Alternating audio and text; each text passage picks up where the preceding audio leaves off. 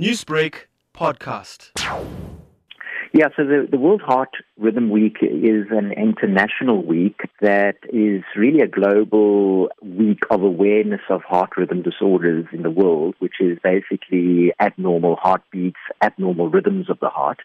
And in South Africa, we know different to the rest of the world in that we face a large burden of patients with heart rhythm disorders. So it's sort of apt for South Africans as well and the public to become aware of these problems facing the heart.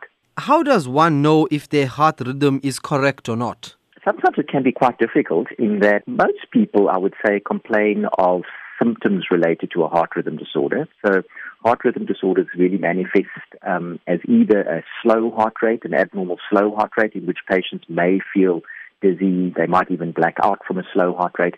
And then you get on the other end of the spectrum patients who complain of fast rhythm, so abnormal fast rhythm. So they complain of palpitations, they might complain of shortness of breath, they might even complain of skipped beats or extra beats in their heart.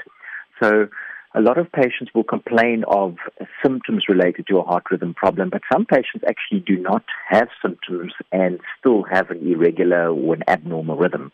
And the only way we'll diagnose that is with what we call an ECG, which is an electrocardiogram of the heart. How would you advise people to get themselves checked out in order to find out whether they have the correct heart rhythm or not?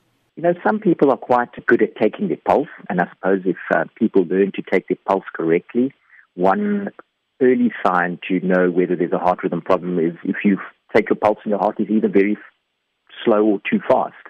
Another way to pick it up early is a lot of patients these days have smart watches, and sometimes these smart watches are very good at picking up abnormal rhythms. However, not all abnormal rhythms on a smart watch might be abnormal.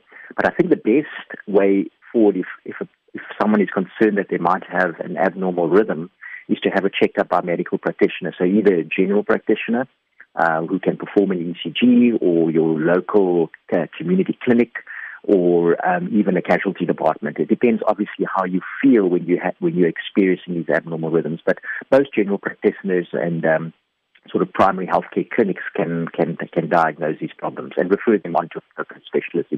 Newsbreak, Lotus FM, powered by SABC News.